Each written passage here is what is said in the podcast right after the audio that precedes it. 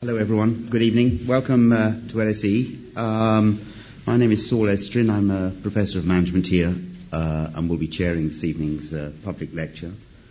As many of you will know, this is a lecture in our series on management in the global age, and the Department of Management is running this series, I think, to celebrate the fact that it exists, so to speak. We're a relatively new department, bringing together a series of former departments in LSE focused to management questions. We'll be moving to our new building, which is most of the way to being finished on Kingsway, and between Kingsway and Lincoln's Inn fields in the summer, and launching a lot of new courses over the next year or two. And so this lecture series is really about management playing a greater role in the intellectual life of the LSE.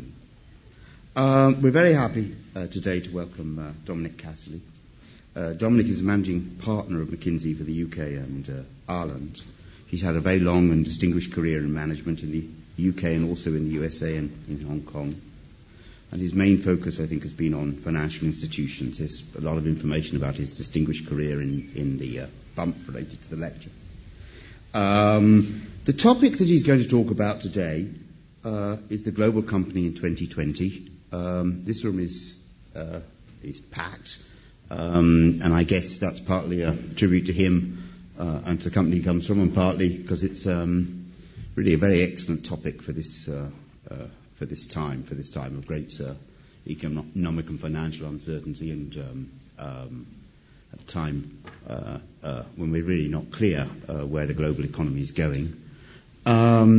I was thinking about this, it reflects possibly my age, but of course 2020 some time ago sounds a long time to go, but it's actually surprisingly close. It's not a very long range view we're getting on firms, but nonetheless I think it's going to be very interesting to hear what Dominic has to say. The arrangements, or what we're going to do this evening, is very straightforward. Dominic will talk for perhaps half an hour, 35 minutes, something like that. And then we'll go over to questions and answers. If you could hold off your questions until we get to the Q&A session. There will be people around. I'll take over the chair and you can ask me questions, and we'll take it from there. And we'll go on, either as long as there are questions, or if there are too many questions, we'll have to bring this to a close after an hour or bit. So. Okay, so with no more ado, I'm very pleased to welcome Dominic to give this lecture. Thank you very much.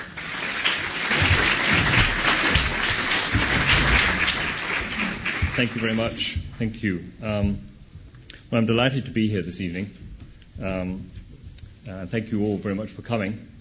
I have to say that it's very exciting to be here. As you see, the title of the discussion today is The Global Company of 2020. What does the future hold? So I'm here to talk about the future, but of course, maybe it would be sensible to get a little context to begin with. So I want to start by talking about the past. And look particularly back over the past 20 years, and I'm just going to highlight a few random points about the past 20 years to provide a little context to our discussion about the future. One point, last 20 years, population. Population of our happy planet grew by 34%. From about 5 billion in 1987 to about 6.7 billion in 2007. That translated into about 4.3 people being born every second. So a critical relevant point is that the markets we're talking about here were growing during this period. Underlying growth was quite significant. One element of that, of course, was the incredible increase in trade and capital flows. GDP, by the way, has grown quite robustly during this period, since 1980 at about 5.5% annually. But trade and capital flows grew much faster, at close to 7% and over 8% respectively, and of course they grew even faster in the last 10 years. So we've had growing markets, and we've had growing trade and capital flows. We've also seen an enormous change during this period, the last 20 years, in the complexity and efficiency of new financial instruments, which have facilitated all sorts of positive things and a few bumps along the way, as we've seen recently. Of course, this period was also epitomized by the rise of the BRIC economies, Brazil, Russia, India, China, which have really changed the face of consumption and production as we know it in the world, as well as shifting geopolitical balance. And underpinning all this, by the way, is that however much we might not notice it, is that the Reagan-Thatcher revolution, the broad acceptance of the importance of wealth creation, has underpinned this period in the United States, in Europe, and indeed in Eastern Europe as well as most of Asia. Now, against that backdrop, this period has resulted in great times for the corporate world, with strong value creation during this time. Looking at markets, despite recent market corrections, the FTSE 100 rose 3 times during this period, 1987 to 2007, the S&P 500 7 times. And so in the context of today's topic of looking to the future, we must recognize the strong period we've been through. And we should also recognize that there was general acceptance, despite all sorts of interesting academic arguments around it, that global companies made sense, both in terms of scale, by allowing the leveraging of costs and global processes, and in respect of human capital, allowing companies to draw on wider pools of capital and to replicate successful skills development around the world. And frankly, the results are clear. In constant dollars, the market capitalization of the top 150 global companies tripled between 1995 and 2005, and there was some rationale to that. Their revenues grew by 50%, but their net income by 150%. But there's another side to this. We also saw something called the topple rate of companies that fell out of the highest revenue quintile increase 3-fold since the early 1970s. Evidence that globalization and the global markets can work both ways. They create enormous opportunity for the winners, but they also create enormous pressures to keep up success. So, quick background. And so the question must be, what next? What can the experience of the past 20 years teach us about what the global company of 2020 is going to need? And is it dealing effectively with today's challenges?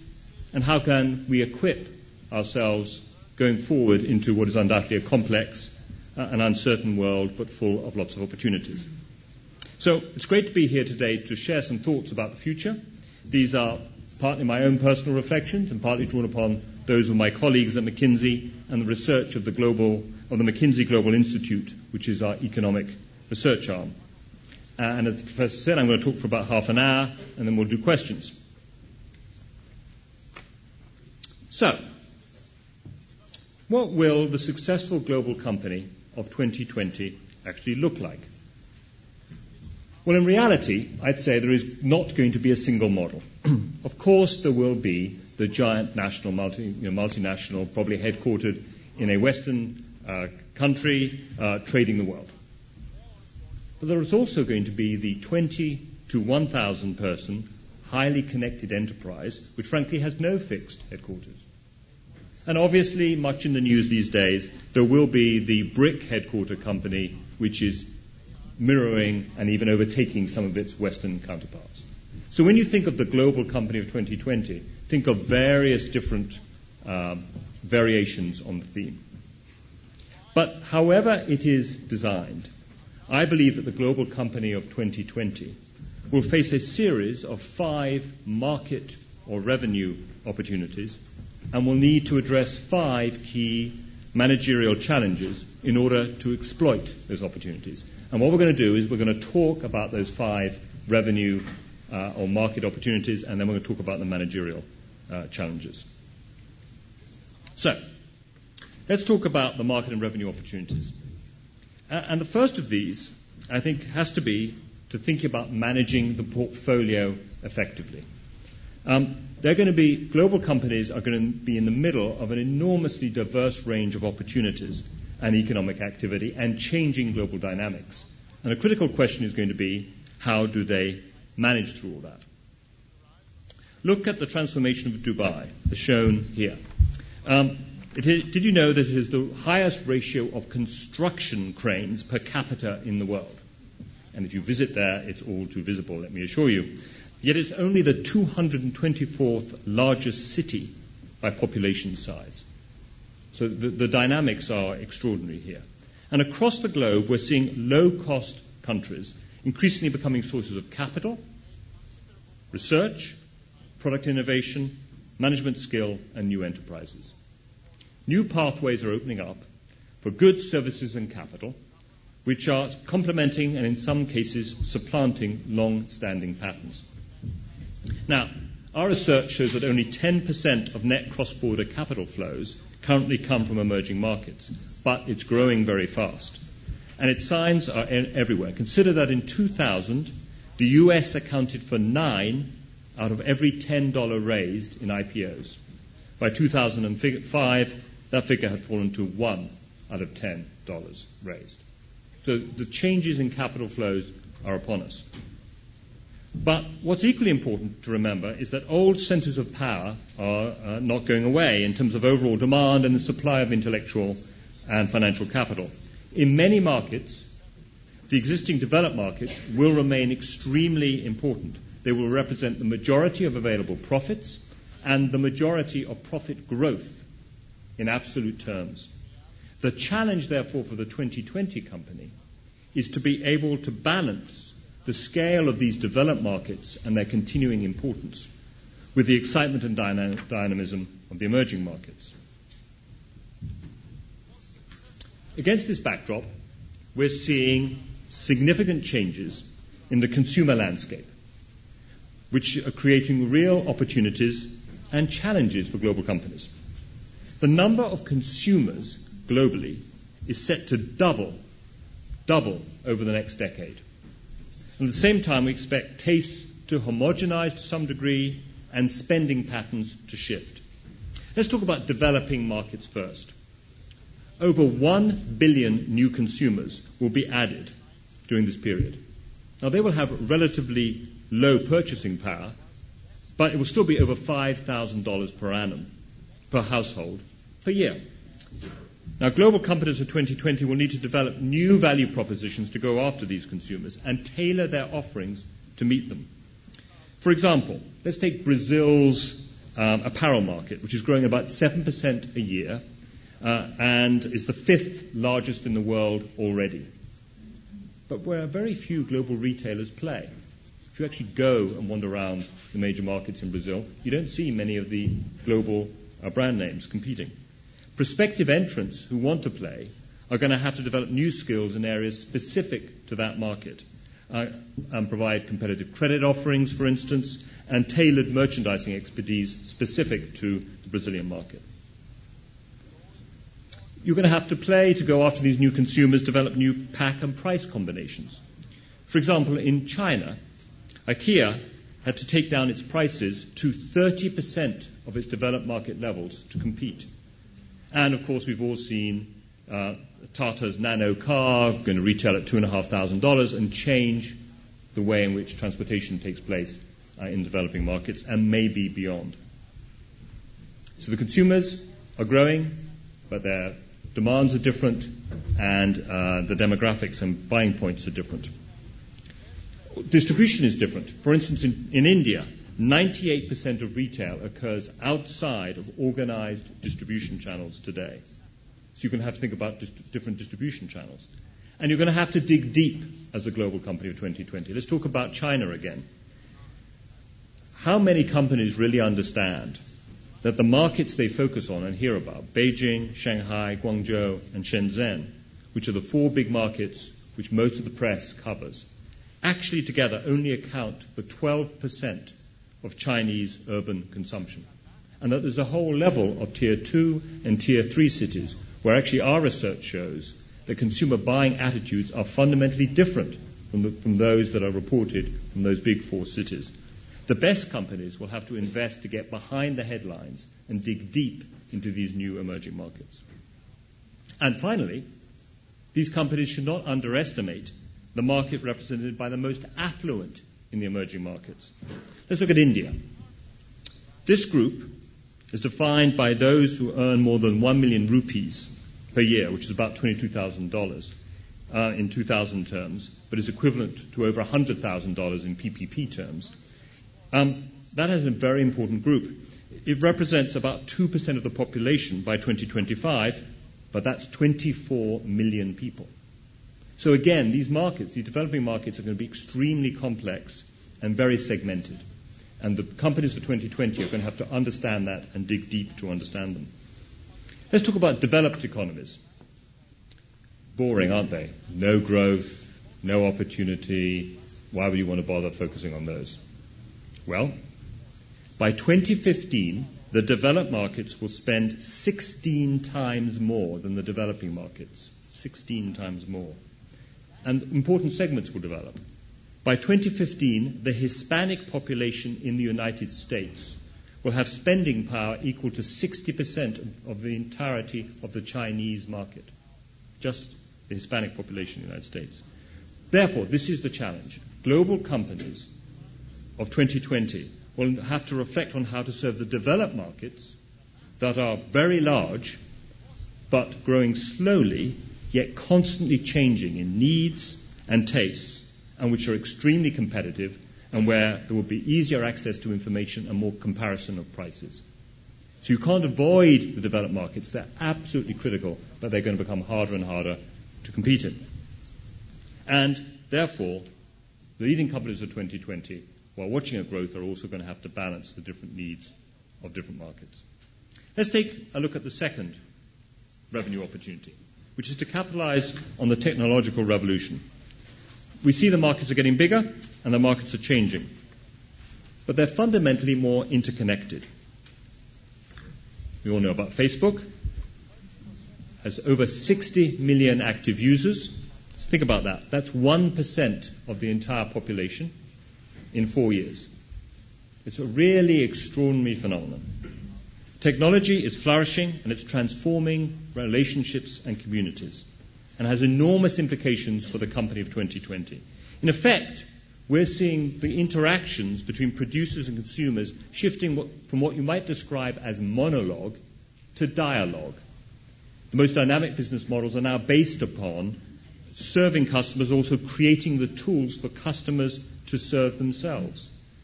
Advances in information technology are benefiting both businesses and consumers.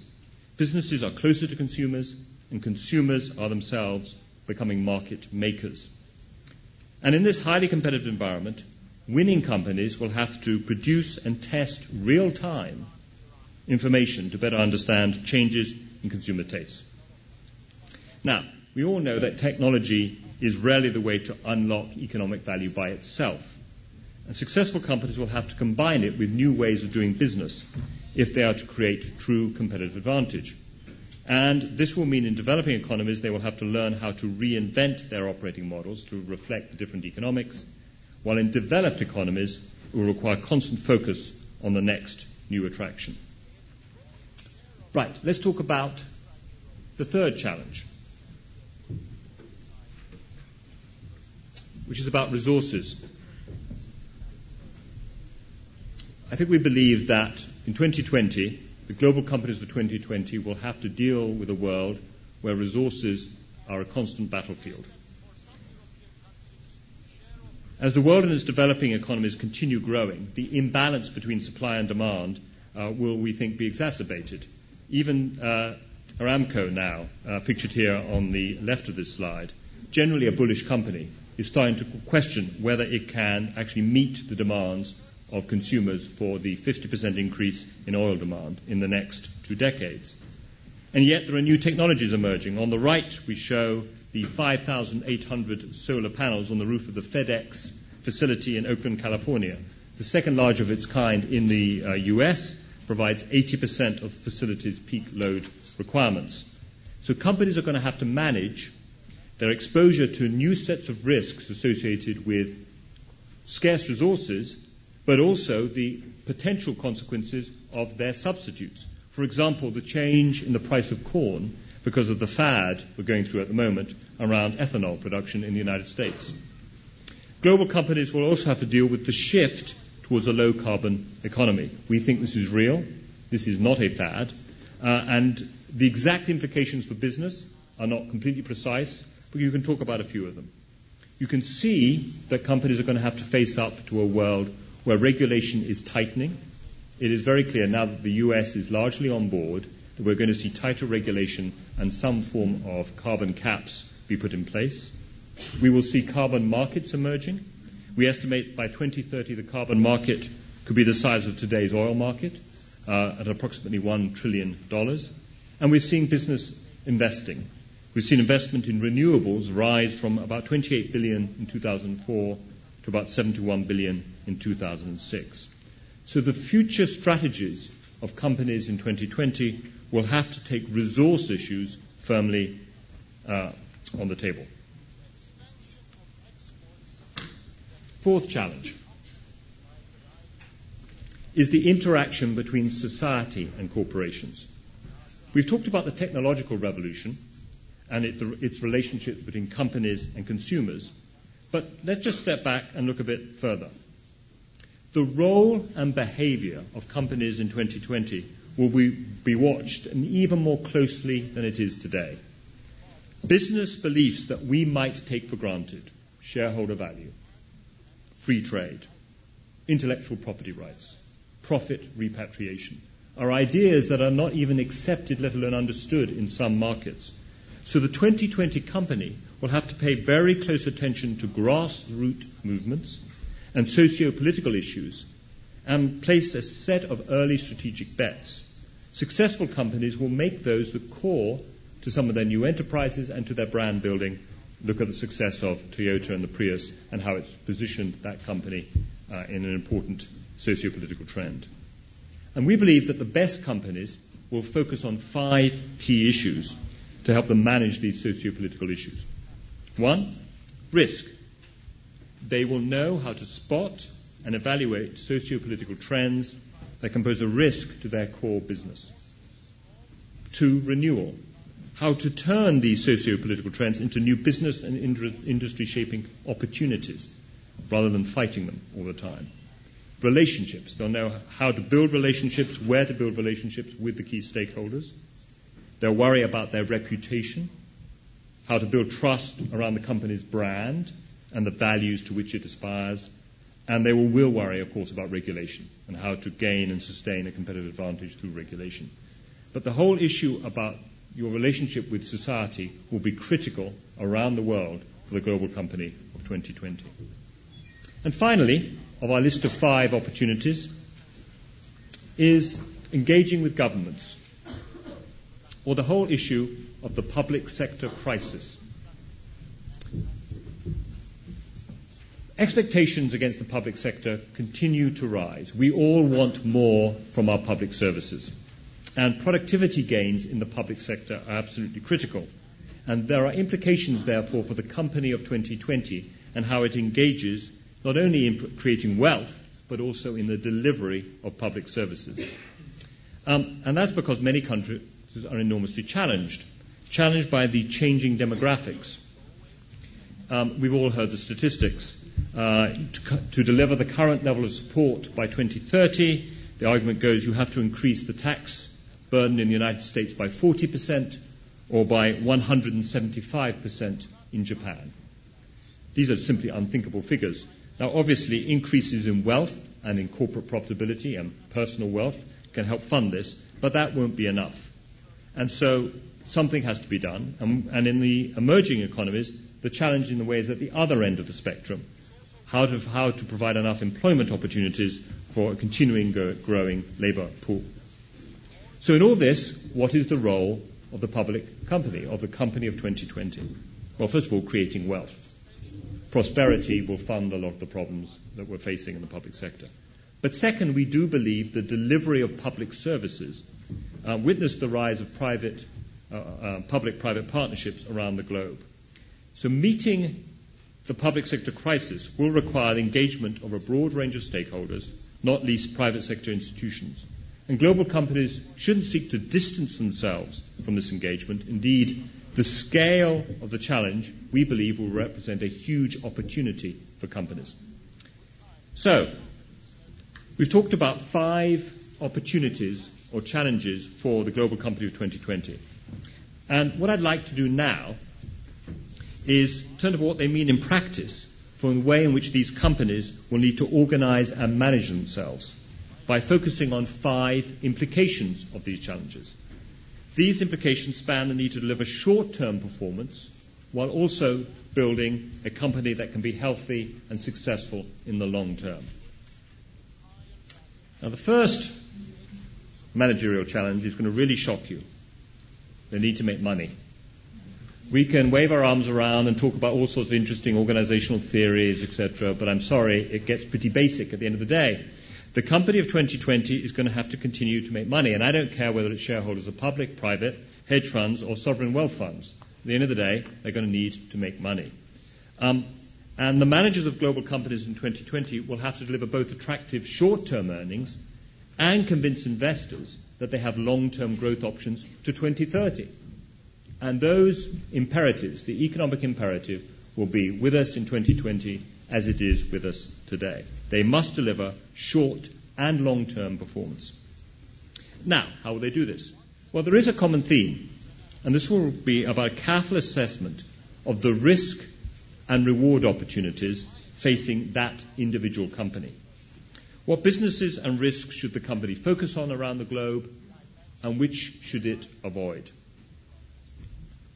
And the best companies will think about this around five key steps. They will identify, monitor, and critically value the major risks they face. They will decide which risks the company is the natural owner of and which it should lay off to others or even sell to others. They will ensure that the company retains the right amount of risk capacity, enough to avoid downturns, not too much, which produces too low returns. And managing that risk capital will be critical. They will embed risk and reward decision-making in every element of the company and provide the required analytical tools. Many of them have actually been honed in the financial services industry but are spreading to industry after industry. And they will make sure that there's the right oversight to all this. So faced with a myriad of opportunities, the best global companies will actually have very fine-tuned processes and analytics to make risk and reward trade-offs in whatever industry they may be. Now, the next requirement, strange one, which is to use complexity to your advantage. Up to now, we've tended to think of complexity as something to avoid, simply making efforts to simplify organizational structures as much as we possibly can. Frankly, as a result of that, we've often created impossible jobs with individuals in the middle of some very complicated matrix where they report four ways in dotted lines, straight lines, and all sorts of things. And even worse, probably there have been some management consultants involved in the middle of all that. Now, if you turn this around and think of complexity as a challenge to be managed rather than avoided, we think some pretty interesting things will result. In fact, some pretty interesting profits could result. Managed well, complexity can also increase the resilience of a company by enhancing its ability to adapt to a changing world. Now, the benefits of complexity can be boiled down to three. The knowledge and insights that come from connecting so many dots. In theory, if you're touching more and more elements of the world, if you could somehow make that all come together, you must have a competitive advantage.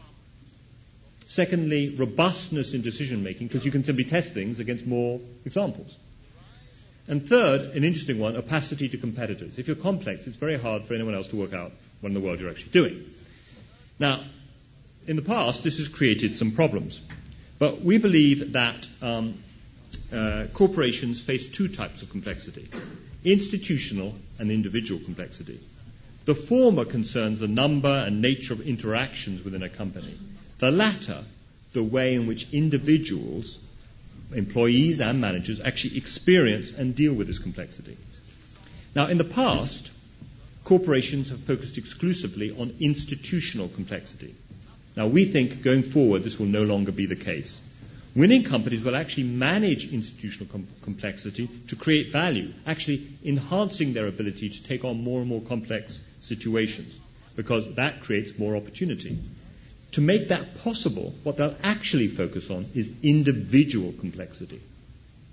Are we creating jobs that individuals can actually do. Don't worry how complicated the org chart looks. Are the individual jobs doable? And if they are, because they have clear roles, clear accountability, and very clear processes, that will be a competitive advantage because you'll be able to touch more of the world. So managing complexity will be an interesting challenge for the global companies of 2020. Third managerial challenge, change. Now, this is the point at which we could really slip into consultant jargon if we're not careful. So I'm going to hold me to account if we start getting out of control here. But the formula is very simple. If the world has changed a lot in the last 20 years, it's going to change a lot in the next 12 years. And if companies think they can have a static model, which is working in 2008, and have it still working in 2020, they're probably wrong. And these are very big companies. So the question is, how can you change? And actually, the technology of changing large companies will be important to survive into the future. Now, it involves a very snazzy chart.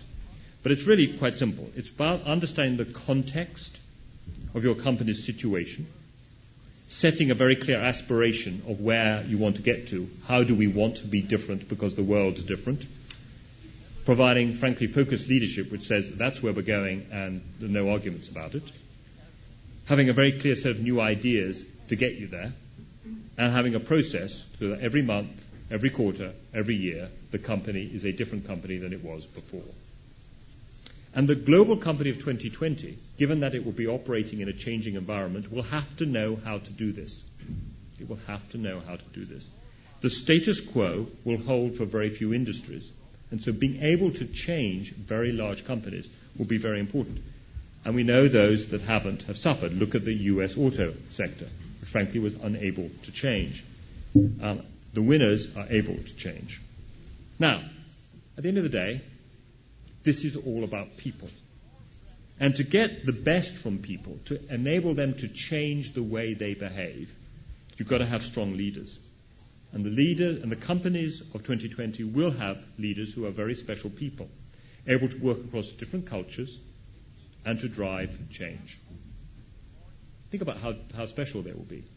They'll be leading companies in some cases of over 200,000 employees across 1890 different cultures, and they will need them to adapt their techniques and their approaches in unison. So these leaders will use techniques that we don't think of as business leadership. They will use things that frankly we're more used to in the political world: emblematic stories, key messages, continuous communication. They will appeal to their staff's emotions. They may even adopt a little crying on the stump, because their PowerPoint presentation simply won't be effective, which is why I'll move quickly to another slide. Leading global companies will actually need multiple leaders of this type. We'll have the high-profile CEO. Of course we will. But actually, a company of 200,000 people actually going to need many people like this. Probably GE of the United States is the best-known company for developing leaders like this, multiple leaders of this type. But we're going to find more and more companies are going to have to do it if they're going to enable to move companies of this size fast enough. Which gets us to the fourth challenge, which is around talent. It's an obvious point, much written about, but actually the global company of 2020 is going to have some opportunities and some challenges in this field. First of all, talent supply and demand will become probably more volatile as we see emerging pockets of excellence flourishing in unusual areas. For instance, in the film industry, Prague has emerged in the last decade as a key location for filming Hollywood movies because there happens to be a development of capabilities there. Now, global companies for 2020, when seeking out this sort of talent, will have some advantages. All of you sitting here thinking about what you might do next, a global company offers you enormous opportunities around the world, probably state-of-the-art training, incredible different range of business and functional opportunities.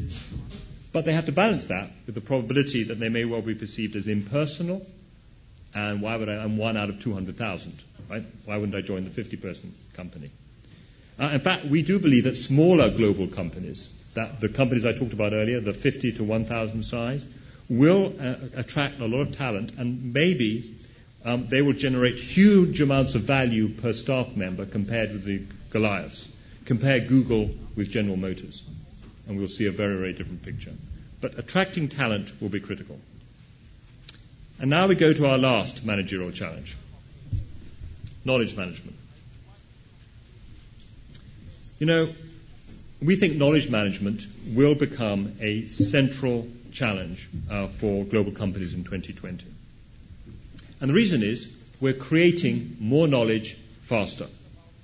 The challenge for the global company of 2020, which in theory should have enormous competitive advantage because it has so many more nodes to touch and so much more knowledge at its disposal in theory, is to organize this knowledge around topic areas, providing network members with leaders and training members for success.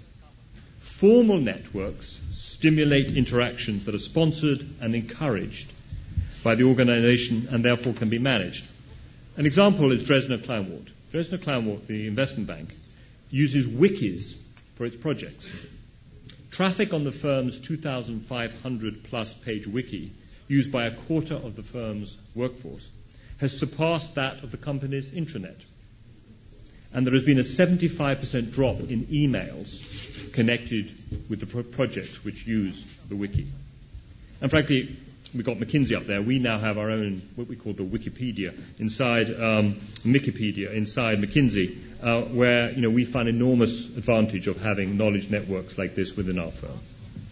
So the company of 2020 will need to prepare themselves to allow for knowledge networks to thrive, because it is a great competitive advantage for them, both internally and by tapping into external resources. These will be open networks.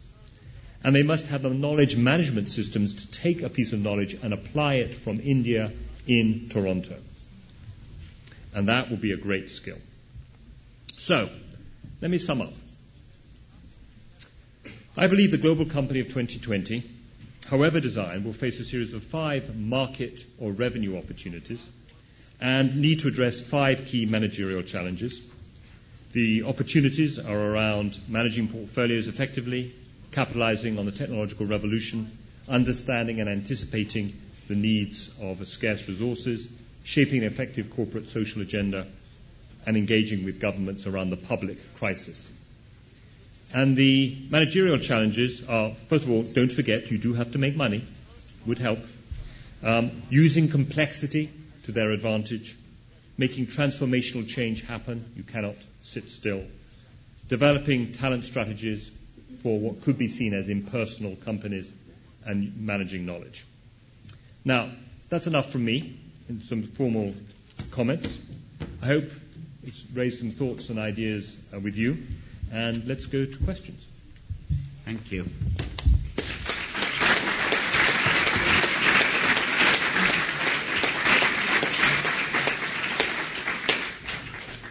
Well, it's been a very serious and careful analysis, as one might have expected, going from the drivers to the management implications. And I think this has given us all a lot to talk about. We're now going to go over to the question and answer session. I think there are people dotted around with microphones. If I could just make a few remarks first. Please, when you get up, when you speak, please give your name and organisation. And if you could ask questions, rather than give a second lecture of your own. I think just to say that, on the various implications for management, the one that was a surprise to me, and although a very nice one, was the LSE, of course, is a very complex and incoherent place. And I've never, I have to say, seen it as anything other than a hindrance. But now I will go away and reflect on this as a huge advantage, tremendous competitive advantage. So perhaps we could take the first question at the back there. I have a couple of questions. My name is Ellen Reinders, and I work for Lloyd's TSB. The first question is about city groups. We know that the economy of scales. It seems that they didn't work in there. So I would like to know, according to you, what happened in Citigroup.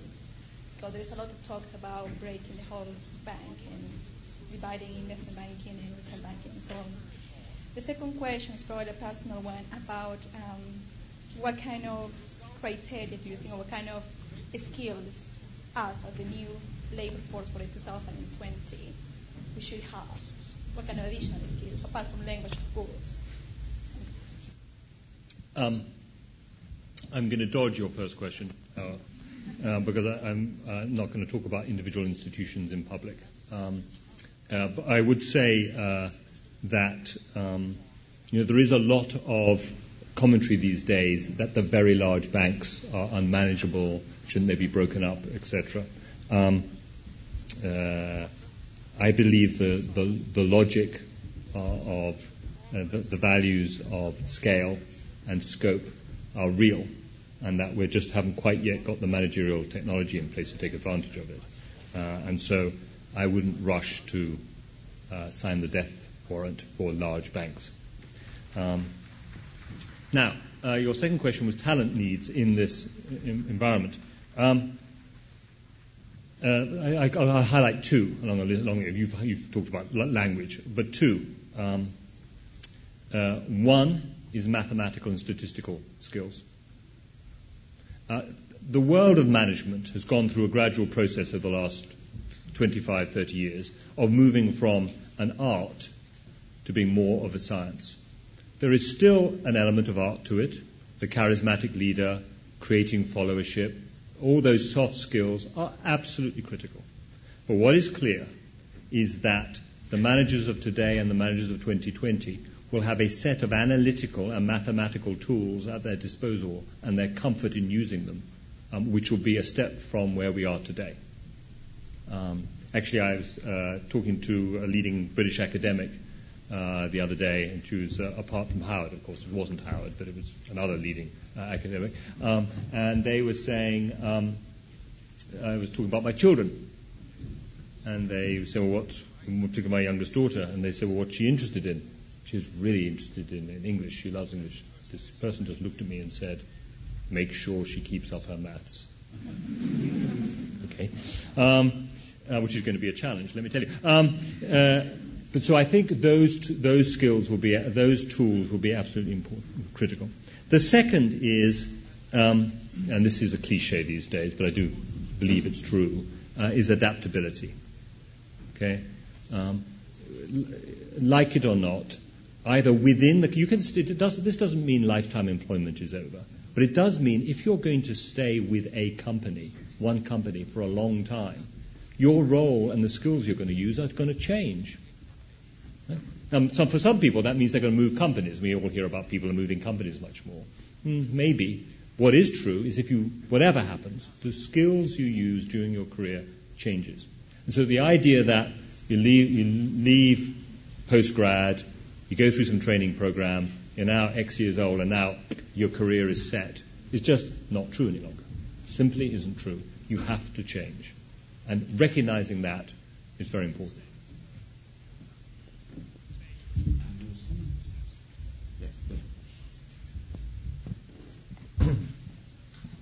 Hi, thank you for the interesting talk. My name is Yana from Isaac UK. It just builds on the second point from the lady there. You talk about talent, and I think that's actually, for me, the most important point on there, because if you haven't got the best people for your company, then it's very difficult to be the best company. So I think it's very important to make sure you get those right people, the best people into your company. So my question for you is, how will the company of 2020 make sure that it gets the best people? And by that, I would break it down to one, what will the workplace look like? Will it still be a 9-to-5 workplace? Will there be pension schemes? Will there not be pension schemes? Will it be a work environment, something like Google, for example, where it's very innovative, it's a very fun culture? Do you think that's more of a fad, or do you think that's the direction that successful global businesses are going to? And then my second point tying into that would be how will they access that talent? How will these companies promote themselves? I mean, obviously, we're going to move away from very standard stuff like careers fairs and other things, but where do you see that going in? Does that make sense? Yeah. How long have we got? So I'm just going to hit you with some highlights. First of all, I'm going to challenge the view that the global company of 2020 will be sort of a large cappuccino bar.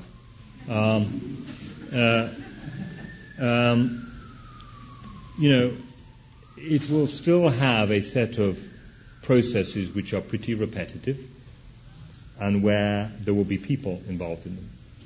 Used as efficiently and as using, Toyota management systems and Lean and Six Sigma and whatever you like, right? But there will still be a lot of people doing pretty repetitive tasks and paid not huge amounts of money, right? And so the global company of 2020 will have to be able to motivate and excite and attract people into those roles. Right? Recognizing, by the way, those roles may change. Right? So let's not get too excited about, right? And attracting people, by the way, many of whom may be located miles away from the headquarters. Right? And the BRIC thing will have moved on to some other locations, but we will have centers of excellence and low cost for particular processes. So that will continue. I see no reason to think that will change. I do think, however, that even those entities or parts of a company will be more connected to the rest of the company than the past, and will be more reliant upon information exchange and adapting what they do over time to become more and more efficient. Then there will be a growing percentage of the staff will be in what is fashionably called knowledge workers, right? And the question you're asking is, well, how do you attract those into your company? And I think you have to, obviously it's something we worry about as a firm. And when you start to worry about it as a firm, you soon work out that this is a highly segmented answer. Surprise, surprise, all of you in this room don't have the same set of aspirations, values, or make the same trade-offs in exactly the same way. Probably, however, you can be segmented to think about particular things that appeal to you. And so as we talked about in the chat earlier this evening about how in serving consumers, companies are going to have to understand different segments, dig deep, really understand what's driving people's behaviors when they buy. You have to have the same sets of skills in terms of thinking about what you're going to do to attract people to your firm. Right? So when we think about attracting people to our firm, we know that the whole group of things that really interest people is the opportunity to have impact, the opportunity to work with exciting colleagues, the opportunity to work on the leading edge issues. But as important for many people, not everybody, as important for many people are things like how much we're going to get paid, I actually, want to be part of a company which I think is doing good. I want to go home feeling proud. Now, some other people don't care. Right? They get up in the morning, as long as the work's interesting, they make some money, they're not very interested in whether they're moving the world forward. So understanding that there are vast different segments in the talent group you're going after and appealing to them will be very, very important. It will be about making people feel emotionally attached to your company will be a very, very important element in a very competitive game.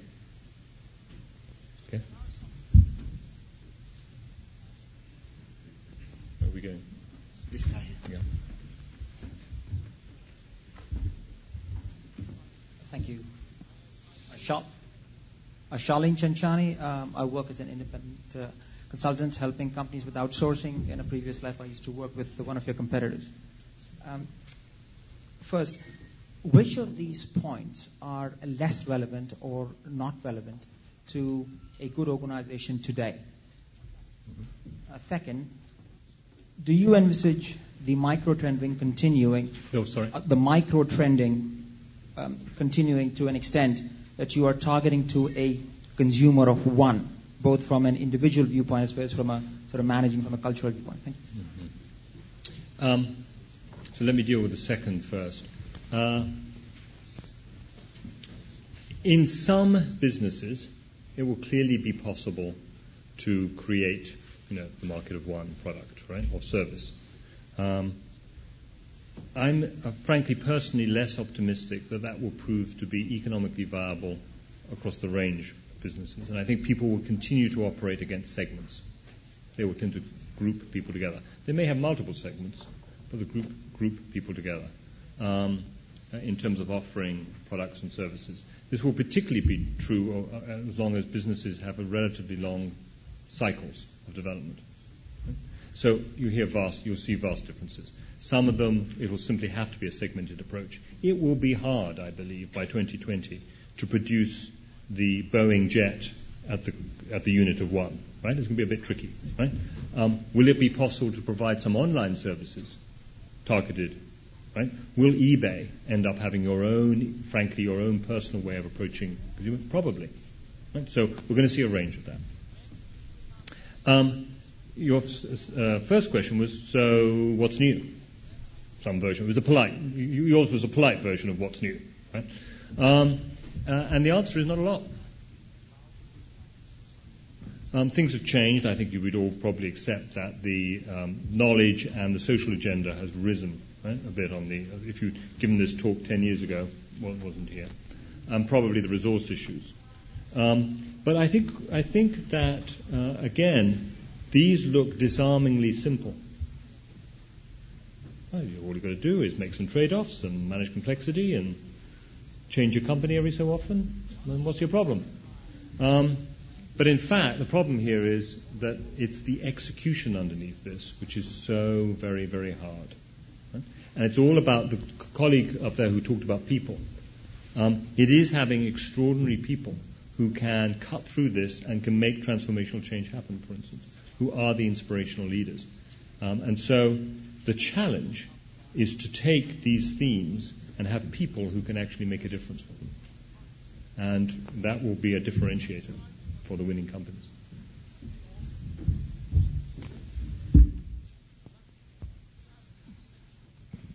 Hi, my name is Sunil. I'm a master's student at LSE. My question has more to do with entrepreneurship. In the run-up to 2020, what are the chances of success for entrepreneurs who challenge corporations who have the advantage of global scale of operations, access to government lobbying? So how can an entrepreneur challenge the global corporation, startups? Well, I think, look, I'd say again what I said right at the beginning. I think that if we have a definition of the global company of 2020 as the behemoth, we're missing the point. It's already true and it'll be even more true in the next decade. The global company can be 50 people, 100 people, where entrepreneurs can play globally. If you set up an investment bank today from ground zero, you almost certainly build it globally. Right? You build the ability to trade globally. You build the ability to advise globally. You have some people in Asia, some people in the States, some people in Europe. Even if it's a tiny advisory firm, from day one, you're building it globally. So I think the opportunity here for attackers will be to attack on multiple paths in multiple geographies at once, rather than today when we tend to say, build your base in your home country and then gradually step out. The opportunity will be there to say, well, why do I need to do that? I can replicate the processes which have been so successful in my home market in another market very, very quickly. So the attackers will be global quickly, and that will be one of the challenges for the sort of the larger companies to recognize that when an attacker comes after you, they'll come after you in many markets at once.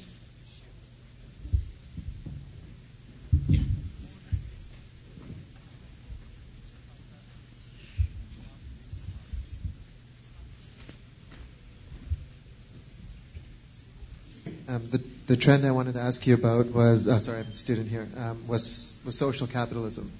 Because if you look at that, it tackles, it takes advantage of a lot of the opportunities, right? Social agendas on the forefront, government thing, usually huge internet component. From the challenge side, it can get talent, as you alluded to earlier. But as Product Red has shown, a lot of them skip the sort of economic imperative. They haven't been able to bridge that. So I wanted to ask you sort of what's your point of view on the trend? Do you think it's here to last?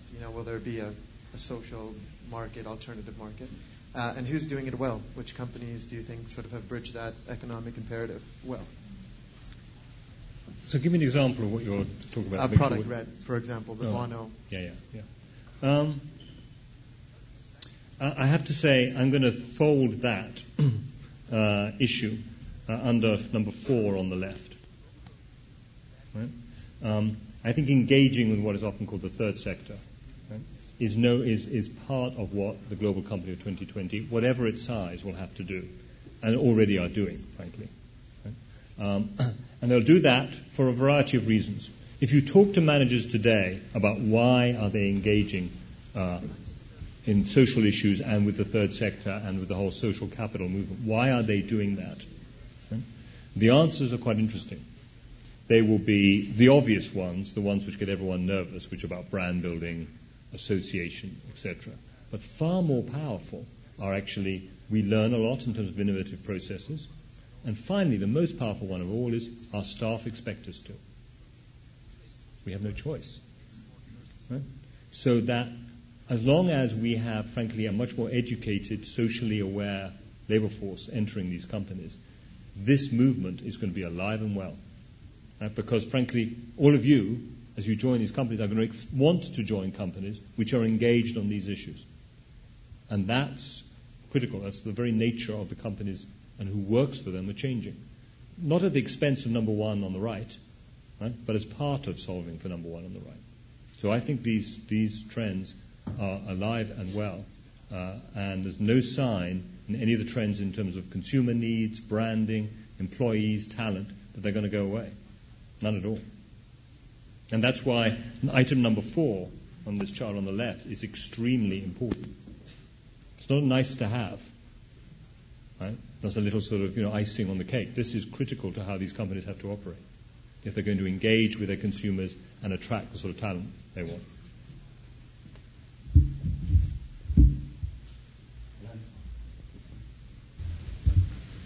Hi, my name is Adam Honkedeko. I'm a student here at the LSE. My question is two parts. You're a management consultant at McKinsey. Given, you say, the company, what will the company look like at 2020? What will the role of a management consultant look like in 2020? Will it be more challenges? Will it be declining challenges? Also, my other question is, in the United States, we're having a presidential election. Essentially, the Democrats could take back the White House. And given there is disenchantment with free trade, and if the United States is to become insular again, will that affect essentially global economies, or are we at the point of no return? So I'll deal with the second first. I think personal view is that this is beyond the ability of politicians to control. Right? A good thing, too. They can move it one way or another slightly at the edges, but the consumer benefits so much from globalization. And they vote, that the narrow interests of particular industries which are under pressure, etc., will get overturned. And most politicians understand that. There's a lot of waving of arms during an election campaign in particular states. Right? So I think we may see some changes. But more importantly, if you look at global trade flows, right? The United States is important, but of declining importance. So the US can go protectionist. It's a very, very different picture than it would have been 30 years ago in terms of what its implications are. So I think that's we're going to have some bumps along the way, but the trends are pretty clear. Your first question, let me broaden it to advisors, right, rather than management consultants. I think it will be no different from what has been true for the last 20 years, which is the world of advising these sorts of companies is brutal, right? Because their capabilities grow and advance very, very rapidly, and their needs change very, very rapidly. And so that any advisory organization, investment bank, consulting firm, lawyer, whatever, which doesn't change very rapidly and stay ahead of the capabilities of that company, quickly dies, right? Because it's, they ask for the most demanding questions, and they want them answered globally, and they want them answered quickly. I don't think we'll see any change, which has been the last 20 years, let me tell you, has seen an enormous evolution in professional services to these sorts of companies, and we'll see it continue. A constant race to stay ahead, which is exciting, by the way, right?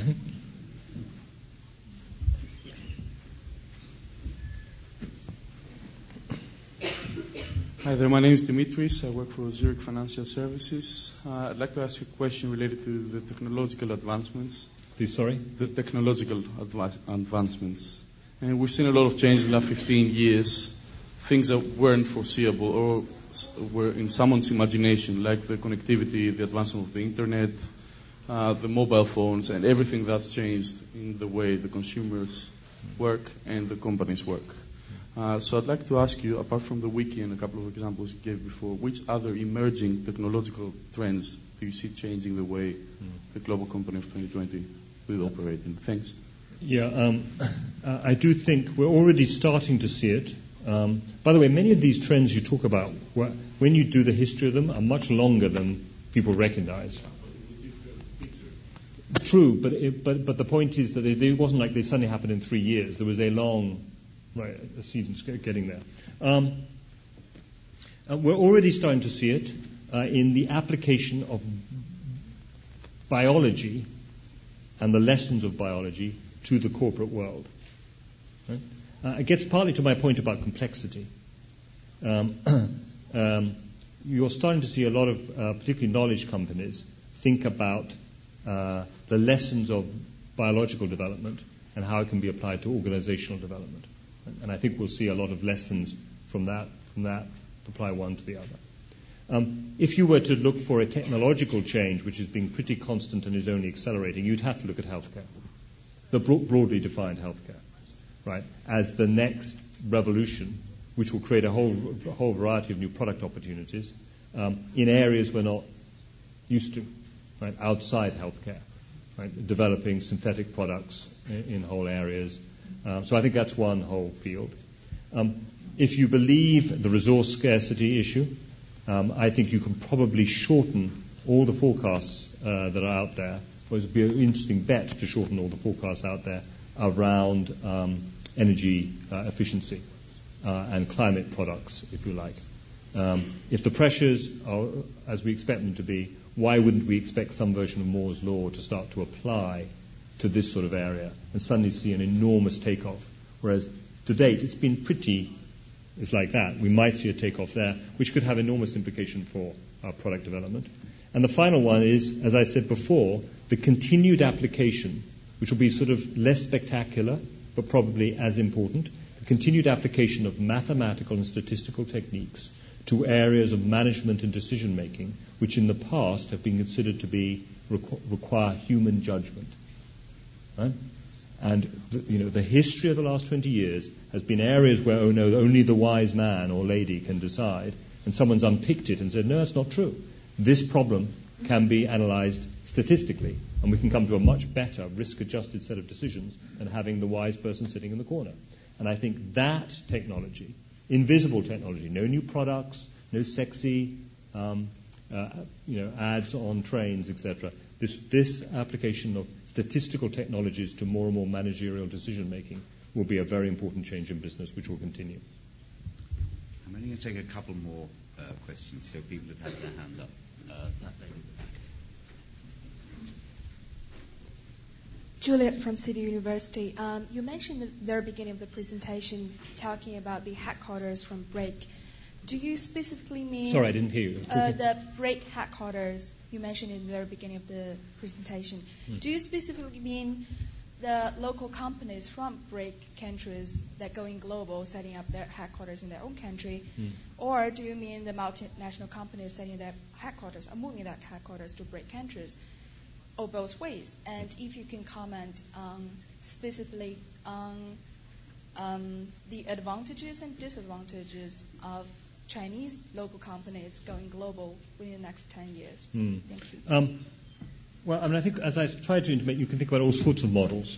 I think we can see the whole concept of the headquarters as a start may be a out-of-date concept. Right?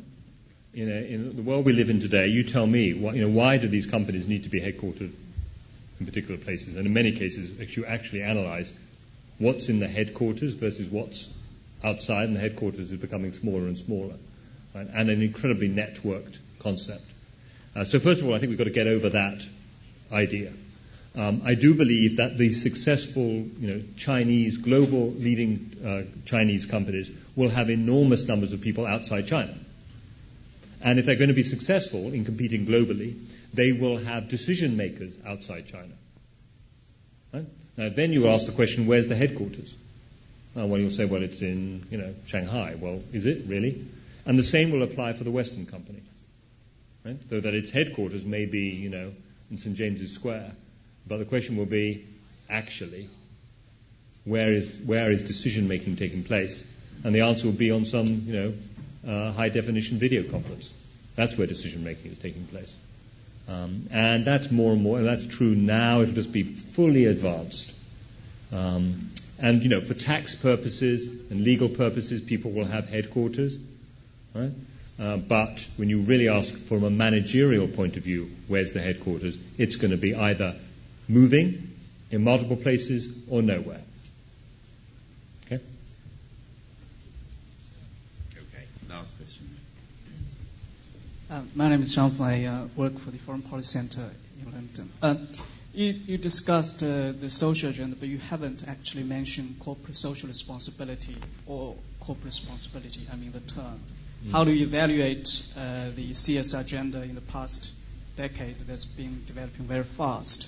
Do you think companies, especially multinationals, are they really delivering the social impact that they claim to?